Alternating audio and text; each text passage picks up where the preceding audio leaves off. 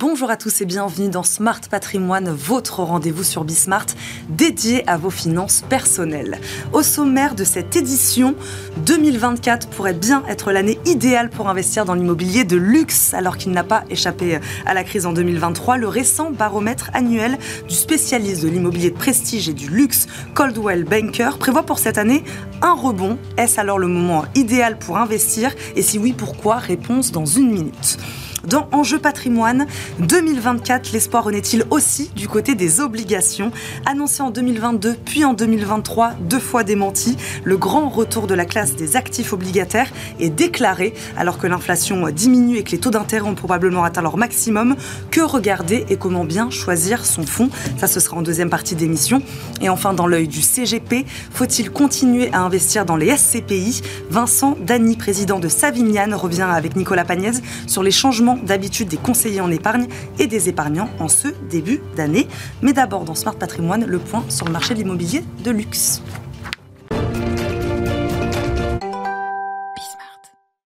Immobilier de luxe, est-ce l'année idéale pour investir En 2023, le marché n'échappe pas à la crise. Selon les chiffres de Coldwell Banker, 40 000 biens ont été mis en vente contre 80 000 l'année précédente sur la tranche des biens entre 1 et 5 millions d'euros. Mais en 2024, le marché devrait plutôt voir ses prix baisser selon cette même étude, boostant alors la demande. On va poser euh, toutes ces questions. On fait le point aujourd'hui avec Sophie Berg-Ménesson, directrice des opérations chez Danel Féo. Bonjour. Bonjour. Merci beaucoup d'être avec nous, euh, Sophie, dans Smart Patrimoine aujourd'hui. Retour sur 2023, comment on explique cette chute de l'offre? Alors, 2023 euh, a été une année complexe mmh. pour le marché immobilier et évidemment le marché du luxe également. La hausse des taux d'intérêt, la guerre en Ukraine, mmh. l'inflation, tous ces points qui, qui font que les investissements et les, les, gens ont été plus attentistes. Euh, par rapport à leur acquisition. Maintenant, comme dans ce marché de, du luxe, il faut regarder ça par secteur et par tranche d'actifs. Euh, je dirais que les. Il a mieux résisté que le marché. Euh, absolument. Voilà, quand même. Hein. Euh, tout ce qui est acquisition jusqu'à 2 millions, 2 millions et demi, on est sur une tranche de population qui achète des biens familiaux. Mmh. et donc qui est peut-être plus impactée par le fait d'emprunter. Mmh. ça concerne beaucoup l'ouest parisien, les communes de l'ouest parisien et les quartiers de l'ouest parisien qui sont des quartiers euh, où les familles s'installent et donc qui ont été dans un certain attentisme pendant cette période-là. En revanche, en 2023, nous avons aussi des quartiers qui sont historiquement, euh, euh, qui sont habités entre guillemets par des gens qui sont assez fortunés. Le 6e, le 7e arrondissement, qui ont moins souffert de cette crise. On a notre agence. Donc sur des biens supérieurs, là, c'est ça, à 2 millions? Absolument. ou des pieds à terre inférieurs à, à 2 millions, mais qui sont des gens qui n'empruntent pas. Oui. Euh, et donc là-dessus, nous avons euh, notre agence du Luxembourg, par exemple, qui a eu, elle, euh, une augmentation de 9% de ses ventes. L'agence du 5e arrondissement, qui a fait plus 11%. notre agence de Passy-la-Muette, avec tous les expatriés qui revenaient, notamment ceux du Brexit, qui a fait plus 24%.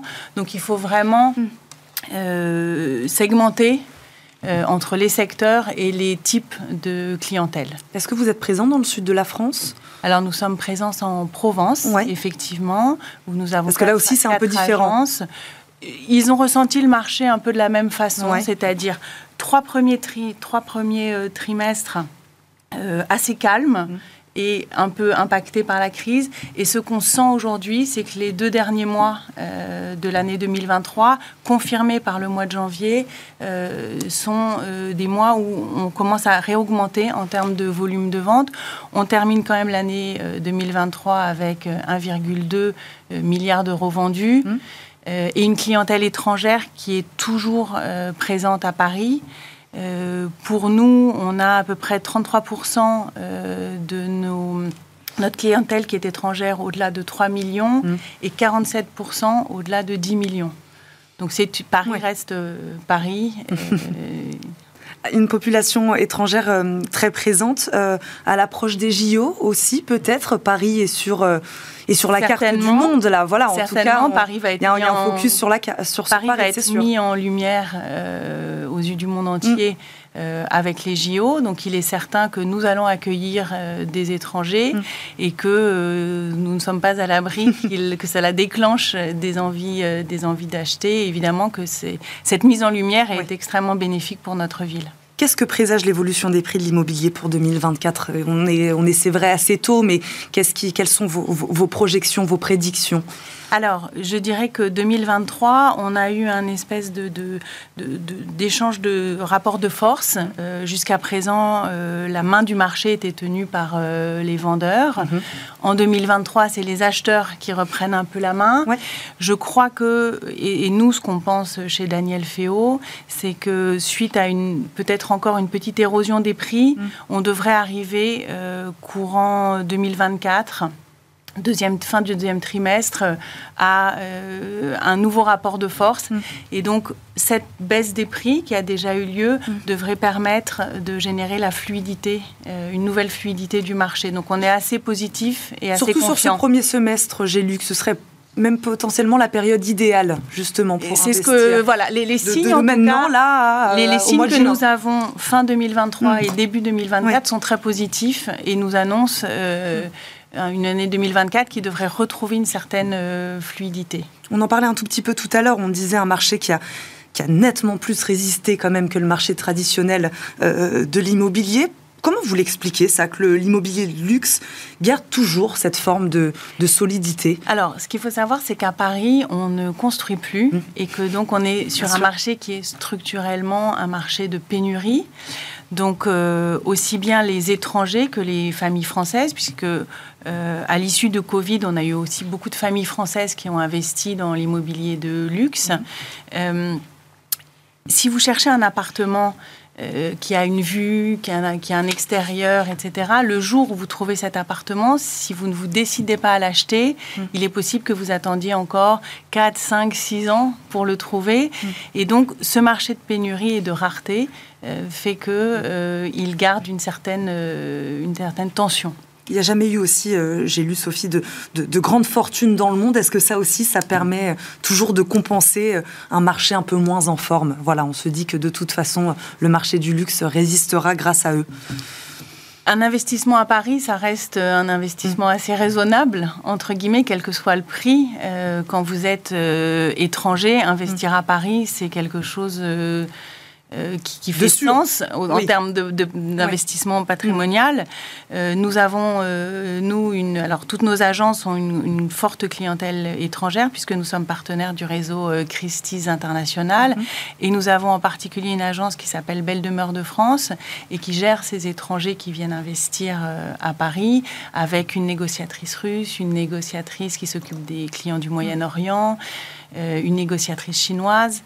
Donc voilà, le luxe, Paris euh, reste, garde un attrait euh, très important, aussi bien auprès des Français que des étrangers. Oui, donc il y a de quoi être optimiste pour 2020. Absolument, nous le sommes. Merci beaucoup Sophie Bergmenson d'être euh, venue nous voir aujourd'hui dans Smart Patrimoine. Je rappelle, vous êtes la directrice des opérations chez Daniel Féo. Merci beaucoup d'avoir été avec nous.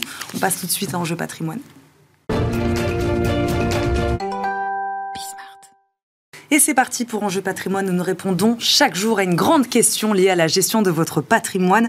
Aujourd'hui, quelle perspective pour les obligations en 2024 Les investisseurs, je crois, préféraient oublier l'année 2022. En 2023, le marché obligataire se ressaisit. Qu'en est-il de 2024 Nous faisons le point avec nos deux experts. Marc Tempelman nous accompagne, le fondateur de Cashby. Bonjour Marc. Bonjour. Merci beaucoup d'être avec nous aujourd'hui. Timothée Pubelier nous accompagne également, gérant senior chez Ostrom Asset Management. Bonjour Timothée. Bonjour. Merci beaucoup à tous les deux d'être là. Euh, Marc, un mot d'abord sur 2023. Est-ce que le retour en grâce des obligations s'est vraiment réalisé? C'est ce qu'on avait dit. oui, alors d'abord, vous avez bien fait de le dire, mais oui, ça se constate dans les faits également. Euh, euh, pour parler de, ce qui s'est passé chez nous, on a vu un regain net de la part des, épargnants pour investir dans des obligations. Alors typiquement à travers des fonds, parce que l'investissement en direct dans des obligations, c'est un peu plus complexe, et puis il faut des, sommes considérables. Mais je pense que le marché a bien perçu que les taux avaient fortement augmenté, euh, d'abord sur le court terme, mais également sur le long terme, et que donc c'était redevenu une classe d'actifs dans laquelle il était bon placer une partie de son épargne. Vous êtes d'accord Dès 2023, ça y est, la, tendance est, bel et bien là? Oui, je, suis d'accord. Si on regarde 2022, c'était en effet une année très compliquée pour les marchés obligataires. Mm. Et 2023, même si c'était mieux, ça, il restait avec des des facteurs un peu compliqués. Donc euh, en mars 2022, la Réserve fédérale a commencé à monter ses taux et elle les a montés de 525 points de base. De, en septembre euh, de la même année, la Banque Centrale Européenne les a montés de 400 points de base. Et donc ça a débordé de 2022 jusqu'en juillet et septembre 2023. Donc on était deux années sur des cycles de hausse de taux qui venaient se battre contre l'inflation. Donc là, euh, pour 2024, ça va être, ça va être le contraire, où les banques centrales nous ont déjà annoncé qu'on entrait dans des cycles de baisse de taux mm. qui devraient être un environnement très positif pour les marchés obligataires. Oui, Marc Tempelman, pourquoi les taux d'intérêt élevés sont favorables aux obligations? Ben, il, y en a, il, y en a, il y en a principalement deux. Le premier, c'est lorsqu'on investit nos obligations euh, à, taux fixe, typique, mmh. euh, et qu'on garde ces obligations jusqu'à l'échéance, on sait combien on va gagner. Et évidemment, dans un contexte de taux plus élevé, on sait aujourd'hui qu'on peut gagner bah, plus de 4% en investissant, euh, ne serait-ce que dans des titres d'État, des titres d'État, c'est-à-dire quasiment sans risque aux US.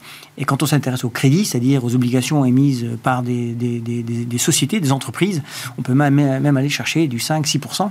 Et, et on sait qu'en les gardant jusqu'à l'échéance, encore une fois, en partant du principe que les emprunteurs remboursent, bah, exactement ce combien on, va, combien on va gagner, et on va gagner un taux qui dépasse l'inflation. Au-delà de ça, si effectivement cette baisse des taux devrait commencer à être entamée en 2024, ce qui est très probable, euh, eh bien, il pourrait y avoir un baisse de l'inflation, baisse des taux, baisse des taux, baisse des taux, le contexte en effet prix, un peu prix des obligations qui montent. Oui, d'accord. C'est aussi simple que ça. Euh, pourquoi euh, donc en 2024 plutôt bon placement Vous vous disiez, Marc Templeman, j'aimerais rebondir sur ce que vous disiez tout à l'heure, plutôt via des fonds. Alors plutôt, enfin ça c'est ce que nous préconisons pour deux raisons. La première, c'est que euh, bon nombre d'obligations ne sont accessibles qu'à partir de 100 000 euros, voire 200 000 euros euh, par obligation. Donc c'est un ticket d'entrée élevé pour un, pour un épargnant individuel. Et d'autre part, euh, bah, en investissant dans un fonds obligataire, mm-hmm. on diversifie son risque. Mm. Alors c'est quoi le risque principal? Le risque principal, parmi, parmi d'autres, c'est le risque de défaut d'un emprunteur. Mm.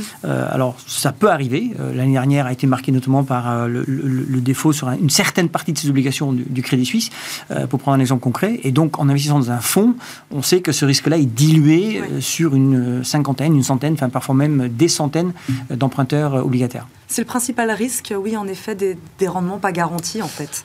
Alors, je dirais pas, c'est un des risques. Je dirais pas que c'est le principal risque parce que, et je rebondis sur ce que, ce que vous avez dit, c'est sur le point de départ des taux, des, un niveau qui est haut, mm. en fait, un gros risque du marché obligataire, c'est les taux qui montent.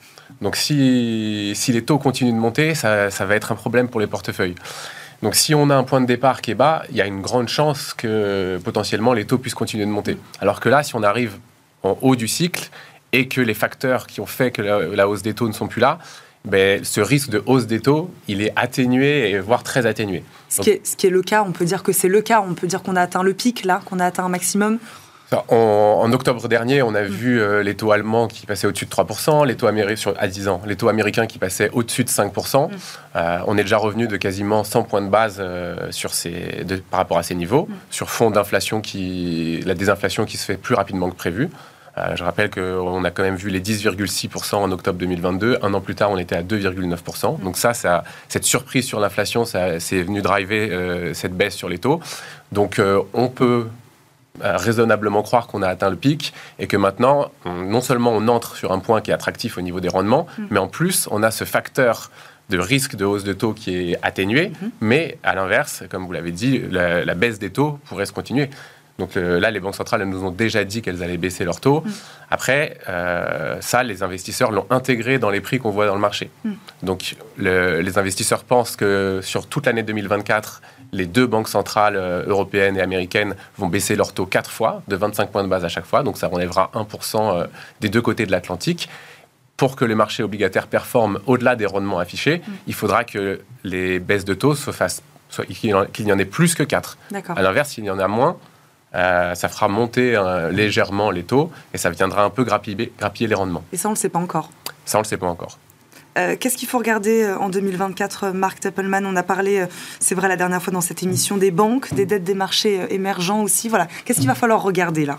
Bah, il me semble qu'il y, a deux facteurs qu'il faut, qu'il faut garder en tête. Le premier, c'est effectivement l'attitude des banques centrales. On en a parlé beaucoup, et mmh. donc peut-être pas la peine de trop souligner ce phénomène, mais il sera crucial dans le court terme. Non, non, c'est bien de le rappeler. voilà. En revanche, dans le long terme, il, il, nous semble qu'il y a quand même des pressions inflationnistes structurelles qui persistent. Euh, je veux dire par là que la transition énergétique, tout le monde en parle, il va bien falloir la financer. Euh, il me semble relativement évident que les États vont continuer à s'endetter. Euh, le poids de la dette américaine est déjà gigantesque. Et donc, L'inflation baisse, mais la pression inflationniste, elle reste. Et donc, ça veut dire que cette baisse des taux sur lequel bon nombre d'investisseurs obligataires comptent, bah, nous, on y croit aussi, mais il y a des limites à l'exercice et il nous semble peu probable qu'on va revoir cette situation un peu extraordinaire qu'on a quand même vécu dans les années 2019-2020 quand les taux étaient négatifs. Mm. C'est-à-dire que euh, celui qui empruntait de l'argent, ben, il se faisait payer pour, euh, ce qui est quand même euh, extraordinaire. Et avant de revenir à ça, il nous semble qu'il y a quand même un certain nombre de, de, mouvements structurels, notamment le niveau d'endettement des États et le financement dont les États vont avoir besoin pour financer un certain nombre de choses, la transition énergétique en premier plan, qui feront que cette baisse des taux qu'on anticipe tous, il y a probablement des limites. Donc les obligations d'État, bonne ou bonne idée, bonne idée euh, maintenant, mais à garder en tête que euh, les, la direction des, taux peut, peut, toujours changer mm. et que, comme tu l'as dit d'ailleurs, euh, bon nombre de, de, de, de coupes des, des, taux directeurs sont déjà anticipés et sont donc déjà dans les prix. C'est ce qu'il faut regarder. En effet, vous êtes d'accord en 2024 Je suis d'accord. C'est un excellent point sur, euh, sur l'inflation. En fait, cette baisse qu'on a vue de l'inflation, elle s'est faite sur euh, la baisse des prix de l'alimentaire, de l'énergie, euh, des biens durables. Donc tout ça, il y avait des gros effets de base, c'est passé. Maintenant, si on va vouloir continuer de baisser ce que Isabelle Schnabel appelle the last mile, la dernière partie de, de baisse de l'inflation pour atteindre le niveau des 2% que vise la Banque Centrale Européenne, il va falloir aller chercher sur d'autres drivers. Et sur ces autres drivers, euh, ça va être par exemple les salaires. Euh, il va y avoir des grosses il y a des grosses pressions inflationnistes comme la transition euh, énergétique, mais aussi on a vu l'augmentation des salaires réels couplée à une baisse de la productivité, et donc ça, ça va, ça fait augmenter le coût unitaire de production. Et c'est une pression inflationniste qui est aussi importante. Donc la Banque Centrale Européenne a besoin de garder des taux assez élevés pour empêcher les entreprises de trop transmettre cette hausse des coûts qu'elle subit à, aux consommateurs, qui viendraient faire une inflation de second ordre. Et ça, elle a absolument besoin de l'éviter. Donc il y a une limite, euh, comme vous étiez en train de le dire, à, à quelle vitesse et à partir de quel timing elle peut commencer à baisser ses taux. Donc comment on réagit face à ça lorsqu'on est investisseur et qu'on veut investir dans les obligations en 2024 bah, je pense que l'idée d'aller sur des fonds est une très bonne idée parce que, en effet, euh, le, premier problème pour moi, le ticket à l'entrée sur les obligations, non seulement elles sont très chères, mais en plus, si on veut acheter une action, il suffit de choisir une entreprise et ensuite on achète l'action de cette entreprise. Mm. Sur les obligations, ça marche pas comme ça. Sur certaines obligations, il peut y avoir certaines entreprises, il peut y avoir une centaine, des centaines d'obligations associées.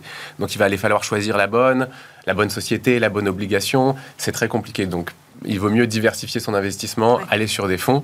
Euh, et, je rebondis une fois de plus sur ce que vous avez dit, c'est la, la, transition énergétique va nécessiter des flux d'investissement extrêmement importants. Donc je pense que les fonds, euh, les fonds verts ou les fonds durables euh, qui ont des obligations vertes et sociables sont un, point de départ très intéressant. Avant, il y avait un greenium, c'est-à-dire qu'on payait pour, pour être dans ces types d'entreprises, mm. parce que c'était vertueux et que ça coûtait plus cher à l'entreprise. Aujourd'hui, ce greenium, il, il a tendance à disparaître, donc ça ne coûte plus grand-chose d'aller sur ce type d'entreprise, et il y a des drivers fondamentaux qui, qui me font penser que ces entreprises peuvent surperformer. Elles sont, elles sont alignées sur la transition énergétique, elles sont en règle avec le régulateur, euh, elles ont une bonne satisfaction client. Donc tout ça, ça peut les amener à avoir une bonne performance avec des flux qui vont venir sur cette classe d'actifs et un point de départ très intéressant au niveau du rendement. Ça en fait des fonds euh, très très intéressants. Vous êtes d'accord avec ça? Oui, et puis peut-être deux idées euh, complémentaires. Euh, la première est toute idiote, c'est les fonds euros. Il y, a, certains assureurs qui aujourd'hui bonifient les fonds euros à partir du moment où, à côté du fonds euro, on prend euh, typiquement c'est 50% d'unités de, compte. Le fonds euro, comme on le sait tous, il est très très largement investi en obligataire, voire totalement. Et aujourd'hui, on peut aller chercher des fonds euros bonifiés aux alentours de 4,50, 5%, ce qui est quand même pour un, produit à capital garanti pas un placement complètement inutile. Et de l'autre côté du spectre, beaucoup plus risqué, et je le tout de suite, euh, mais il y a les produits structurés. Et parmi les composantes qui font euh, le produit structuré, il y a la composante taux, donc aujourd'hui, euh, contrairement à il y, a, deux ans, trois ans, on peut trouver des produits structurés à capital garanti, à l'échéance, je précise, euh, mais qui versent euh, jusqu'à aux alentours de 10%. Alors, Certes, il y a une composante de risque. Euh, cette rémunération n'est pas garantie, hein, euh, mais le capital, lui, il est jusqu'à jusqu'à échéance. Mm. Et ça aussi, c'est une conséquence directe de la hausse des taux. Et ça rentre pour nous dans le spectre très large de l'obligataire. Expliquez-nous, Marc Appleman, très concrètement, quel rôle ces obligations, euh, elles jouent au sein d'un portefeuille? Pourquoi, selon vous, c'est un bon investissement? Alors, d'abord, l'obligataire, pour nous, fait sens d'un point de vue diversification classe d'actifs. Mm. Vous avez votre poche d'action qui doit être perçue comme étant une poche à haut risque. La poche obligataire est typiquement perçu comme étant à moindre risque. Hmm. Encore faut-il savoir ce qu'on met dedans. Euh, le produit structuré est, une sous-poche, si je peux me permettre, de cette partie obligataire, où euh, on sait qu'on a un rendement qui est, qui est à risque. Donc, on, contrairement à une obligation, tant que l'émetteur ne fait pas défaut, on sait combien on va gagner si on détient cette obligation jusqu'à échéance. Pour un produit structuré, c'est pas tout à fait le cas. C'est qu'on sait qu'on espère gagner quelque chose euh, de plus généreux si certaines conditions se, se, se remplissent. Et donc, il nous semble que toujours dans un, d'un point de vue diversification, on peut avoir une poche très sécurisée, fonds euros, fonds obligataires, une poche à risque, actions, et puis euh, cette petite poche euh, qui est là pour euh, booster un peu si certaines conditions auxquelles on peut croire ou pas croire se remplissent. Timothée Pubelier, c'est ça, une bonne manière de diversifier. C'est une bonne manière de diversifier. Et une autre classe d'actifs que j'aime, euh, type de fonds qui permet une diversification assez extrême, c'est les fonds euh, flexibles, obligataires ou qu'on qu'on peut appeler total return. Donc ça, c'est des fonds qui investissent sur un univers d'investissement mondial et qui, qui peuvent avoir et du souverain et du corporate, donc et des États euh, et des entreprises. Et la partie intéressante de ces fonds, c'est qu'ils peuvent aussi utiliser des produits dérivés. Donc, par exemple, en 2022, c'est des fonds qui avaient la possibilité d'être en sensibilité négative, c'est-à-dire qui profitaient de la hausse des taux. Hmm. Là où le marché obligataire classique souffrait énormément, eux, ils étaient capables de poster des performances positives. Parfois, on ne on sait pas dans quelle direction vont aller les taux. On peut faire d'autres paris, comme jouer la pontification de la courbe. En, ce moment, c'est une stratégie qui est extrêmement intéressante, parce que si les banques centrales vont baisser leur taux court, ça va venir euh, pontifier la courbe par les taux courts. Dans le même temps, les, États ont des déficits très importants. On parle de plus de 1400 milliards pour les États-Unis en 2024. Donc, pour financer ces déficits, elles vont devoir émettre de la dette euh, qui, elle, sera plus longue. Et donc, ça va venir augmenter les taux le plus long, et ça va venir aussi pontifier la courbe. Donc, c'est des, des, trades qui peuvent être mis en place, qui nous décorrèlent euh, de la direction des taux, et on va juste jouer l'écart entre deux pays ou deux points de la pente. Et ça peut, ça peut être très intéressant en termes de performance et de diversification. Bah super, merci beaucoup à tous les deux pour ces conseils. Marc Templeman, je rappelle, vous êtes le fondateur de Cashbit, Timothée Pubelier, gérant senior chez Ostrom Asset Management. Merci beaucoup à tous les deux d'avoir parlé obligations avec nous aujourd'hui dans Smart Patrimoine. Tout de suite, c'est l'œil du CGP, Nicolas Pagnès fait le point sur les SCPI avec son invité Vincent Dany, le président de Savignane.